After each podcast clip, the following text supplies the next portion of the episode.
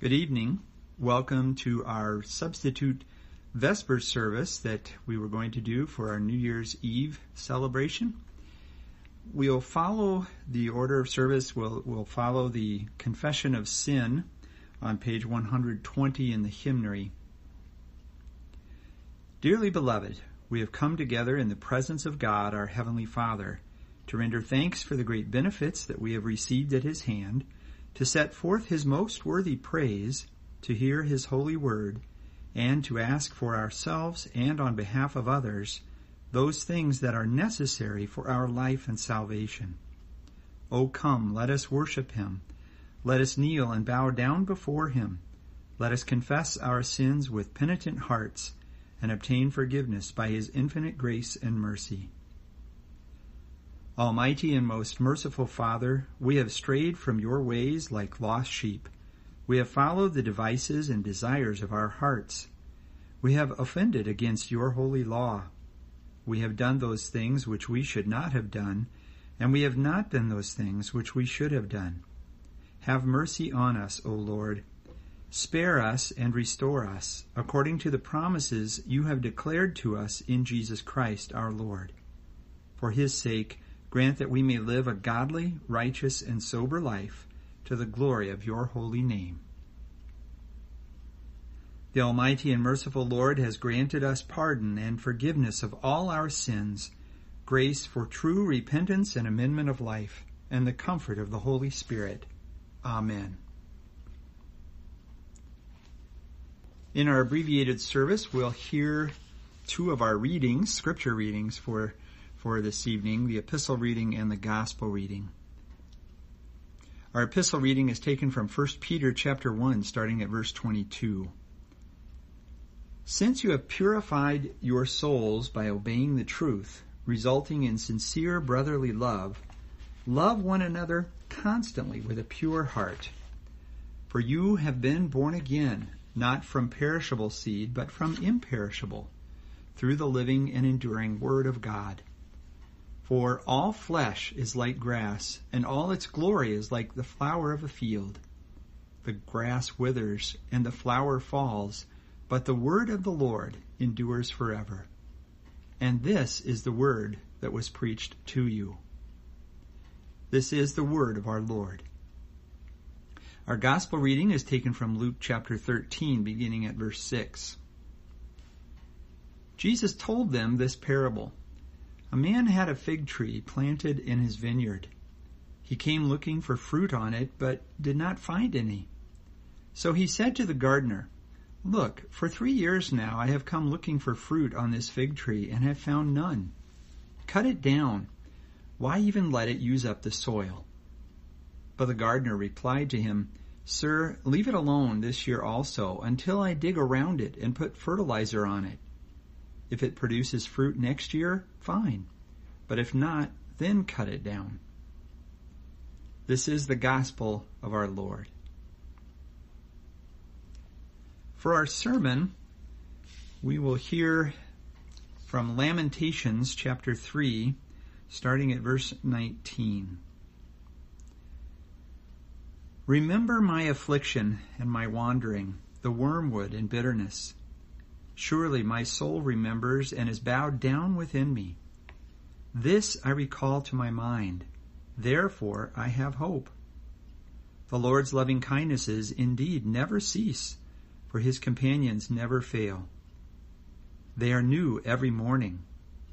Great is your faithfulness.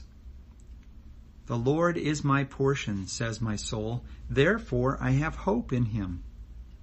The Lord is good to those who wait for him, to the person who seeks him. It is good that he waits silently for the salvation of the Lord. This is the word of our Lord. What if? Have you done much what ifing in your life? Some people are better at it than others, imagining how things are going to be without really knowing. And of course, what ifing can lean toward the positive or toward the negative. What if someone dies and leaves me a million dollars? What if our child grows up to be successful and famous? Or how about, What if we can't survive financially and we have to declare bankruptcy? What if my son grows up to be a notorious criminal? But such what ifing really doesn't help, does it? I mean, not really. Oh, sure, it might make us feel good to hope that things are going to be just wonderful all the time, or perhaps we just enjoy fretting about the future. What if? That question also reflects the fact that we live in uncertain times. Yes, there's quite a bit of uncertainty floating around in our world. Think of COVID, for example. But as Christians, we know the way things really are. We have God's assurance that this world and life are not just a huge game of chance. So this evening we enter the new year with certainty. January 1st, 2022. What will it bring? January, the month, is actually named after the Roman god Janus. Janus had two faces on his head, one that looked back and one that looked forward. And we'll do a similar thing as we enter the new year with certainty. As we look back, we need to review and remember the past in repentance. This is exactly what Jeremiah did. He's the one that's most likely the author of this passage that we're considering from Lamentations. And as he looked back over the past, he saw the destruction of the capital city of Jerusalem. What a city that was, Jerusalem. It had been the capital city of God's people for quite some time. It was a beautiful city. It had an imposing, massive wall surrounding it. And to God's people, it was the greatest city imaginable. And most importantly, and this is really what made it so great, Jerusalem was home to God's temple. This was the center of worship for God's people. It was to the temple that they came to make their sacrifices, sacrifices which, which were made daily, weekly, annually.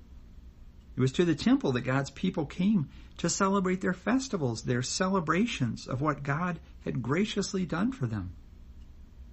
It was to the temple that they came and were reminded of what God promised in His Word, that promise of a coming Savior. In fact, all of the sacrifices, all their worship, everything about the temple pointed forward to that one great day when God's Messiah would come. But all of that was a memory now. Jeremiah, along with the other exiles, was living in Babylon. King Nebuchadnezzar had conquered Judah, the southern kingdom, in 605 BC. And then he allowed the city and the temple to stand and a few puppet kings to reign, but not quite 20 years later, in 586 BC, the walls came down. He destroyed the city. He destroyed the temple. And the whole place, the whole city was in ruins. The people were carried off in exile to Babylon. Now, some people might look at that situation and, and wonder how God could do such a thing, how he could allow his people, his chosen people, to be carried off into exile. Didn't he care about them? But Jeremiah knew full well that what had happened had been deserved. All of this destruction, being carried off to live in a foreign land, it was God's urgent call to his people to repent. Repent of what? Well, really the same old thing. Do you remember how after God had led the people out of their slavery in Egypt, their at the foot of Mount Sinai. They're waiting for Moses to come back down the mountain with God's law. And what were they doing? Well, they had built a golden calf and they were worshiping it. And that was just the beginning, the first incident of many when God's people chased after false gods. They'd be blessed with a good king who led them to worship the one true God, and then the next king would come and change course and lead them again into idol worship filled with immorality. And so that pattern continued, repeating itself over hundreds of years until finally God had enough. He decided to allow his people to be conquered and carried away. And that's why Jeremiah began this text by saying, Remember my affliction and my wandering, the wormwood and bitterness. Surely my soul remembers and is bowed down within me. This I recall to my mind. He knew that they all deserved whatever God gave them because of their unfaithfulness, because of their sin. So as we look back over this past year, do we do so in repentance? We might be inclined to think that God has been judging the people of our world. Again, COVID is probably number one on that list. Not just the sickness and the death, but all the issues, the problems associated with it. And then you have all of the, the shootings and an increased murder rate in many cities across our country. All the protests that spring up whenever a jury announces a verdict that isn't that popular. Natural disasters like tornadoes in December. And these are just considering our country. Looking at these and all the other numerous disasters, we might be inclined to say that, that God is punishing those who were affected. But is he? Jesus talked about all of these such things in, in Matthew 24. He said, For nation will rise against nation and kingdom against kingdom, and in various places there will be famines and earthquakes. But all these things are merely the beginning of birth pangs. In that context, in that chapter, Jesus says that all of these things, they're not signs of God's judgment, but they're signs that the end is near. They're a wake up call for everyone. And then think about closer to home. Maybe in this past year we lost someone close to us. Maybe it was a situation where we prayed and prayed that it wouldn't happen and then the person left us anyway. Was God rejecting our prayers in order to judge us? Or maybe we've had all sorts of struggles in our relationships, struggles which seem to get worse instead of better, even though, again, we prayed and prayed. Was God telling us that He no longer cares for us? And yet we know we have done things for which we should be judged by God, and therefore we need to repent for all the times that, that we've rebelled against God and chased after gods of our own making, all the times we uh, allowed something other than God and His Word to occupy first place in our lives, all the times that we haven't loved our spouses and children and neighbors as we ought by putting their needs ahead of our own. All the times that we've been mad and angry and hateful at whomever for whatever.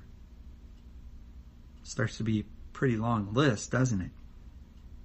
After such reflection, we might be inclined to think that the only thing of which we can be certain is that we are awful people. We deserve God's wrath against us because of our sins. But the message for this new year doesn't stop there.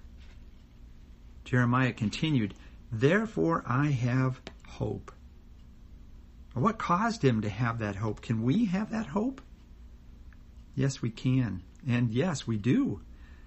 That's why we approach this new year with confidence. What is it that Jeremiah saw when he looked ahead? He saw the Lord's loving kindness. The Lord's loving kindnesses indeed never cease, for his compassions never fail. They are new every morning, he said.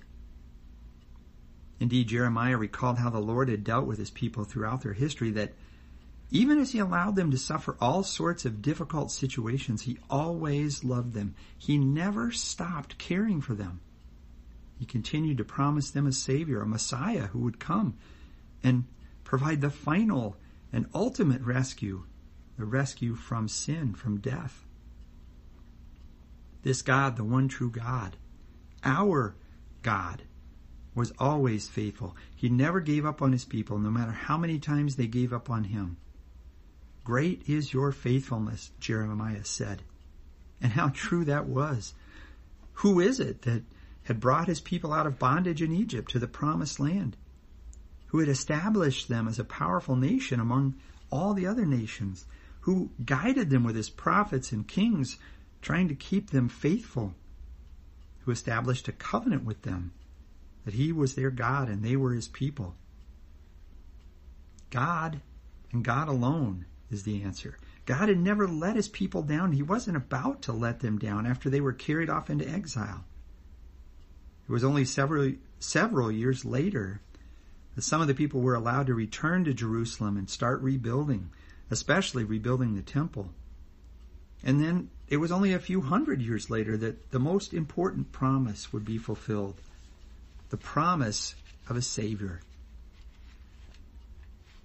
So as we look forward into this new year, what do we see? Do we share that optimism of Jeremiah? Well, we have every reason to. The Lord's loving kindness, His never failing, steadfast, rock solid love is still shown to and showered upon us. Think about what we celebrated this past weekend. The birth of our Savior. Now, did you catch that? That Jesus is your Savior?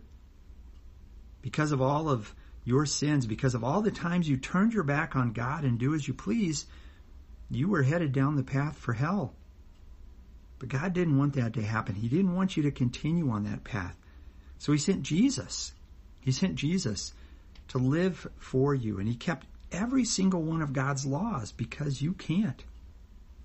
He sent Jesus to die for you, and Jesus went to the cross and He took the punishment that you deserve because of your sins. He sent Jesus to rise from the dead for you so that he could guarantee that you also would rise from the dead on the last day. None of that, none of that has changed this past year. None of that will change in the year to come. Yes, God is faithful. As you trust in what Jesus has done for you, you have eternal life. You have eternal life right now. And you will be in heaven someday. Yes, God is faithful. He's definitely in control, even in the midst of what we would call chaos. No matter what happens at midnight tom- tonight, midnight tomorrow, the day after, God is faithful. And that's why we're certain as we enter this new year. When it comes to how God is going to treat us this year, we don't have to play the what if game. We know that whatever happens, God's word is true. We know that whatever happens, God's love for us remains constant. Having that confidence, that certainty, even in the midst of what seem to us to be uncertain times, we exclaim boldly, The Lord is my portion. Therefore I have hope in him. Amen. The peace of God, which surpasses all understanding, guard and keep your hearts through faith in Christ Jesus. Amen. We close beginning with the collect. Abide with us, Lord, for it is toward evening, and the day is far spent. Abide with us and with your whole church. Abide with us in the end of the day, in the end of our life, and in the end of the world. Abide with us with your grace and goodness, with your holy word and sacrament, with your strength and blessing. Abide with us when the night of affliction and temptation comes upon us, in the night of fear and despair when death shall come. Abide with us and with all the faithful through time and eternity. Amen. Let us bless the Lord. Thanks be to God. The grace of our Lord Jesus Christ and the love of God and the communion of the Holy Spirit be with you all. Amen.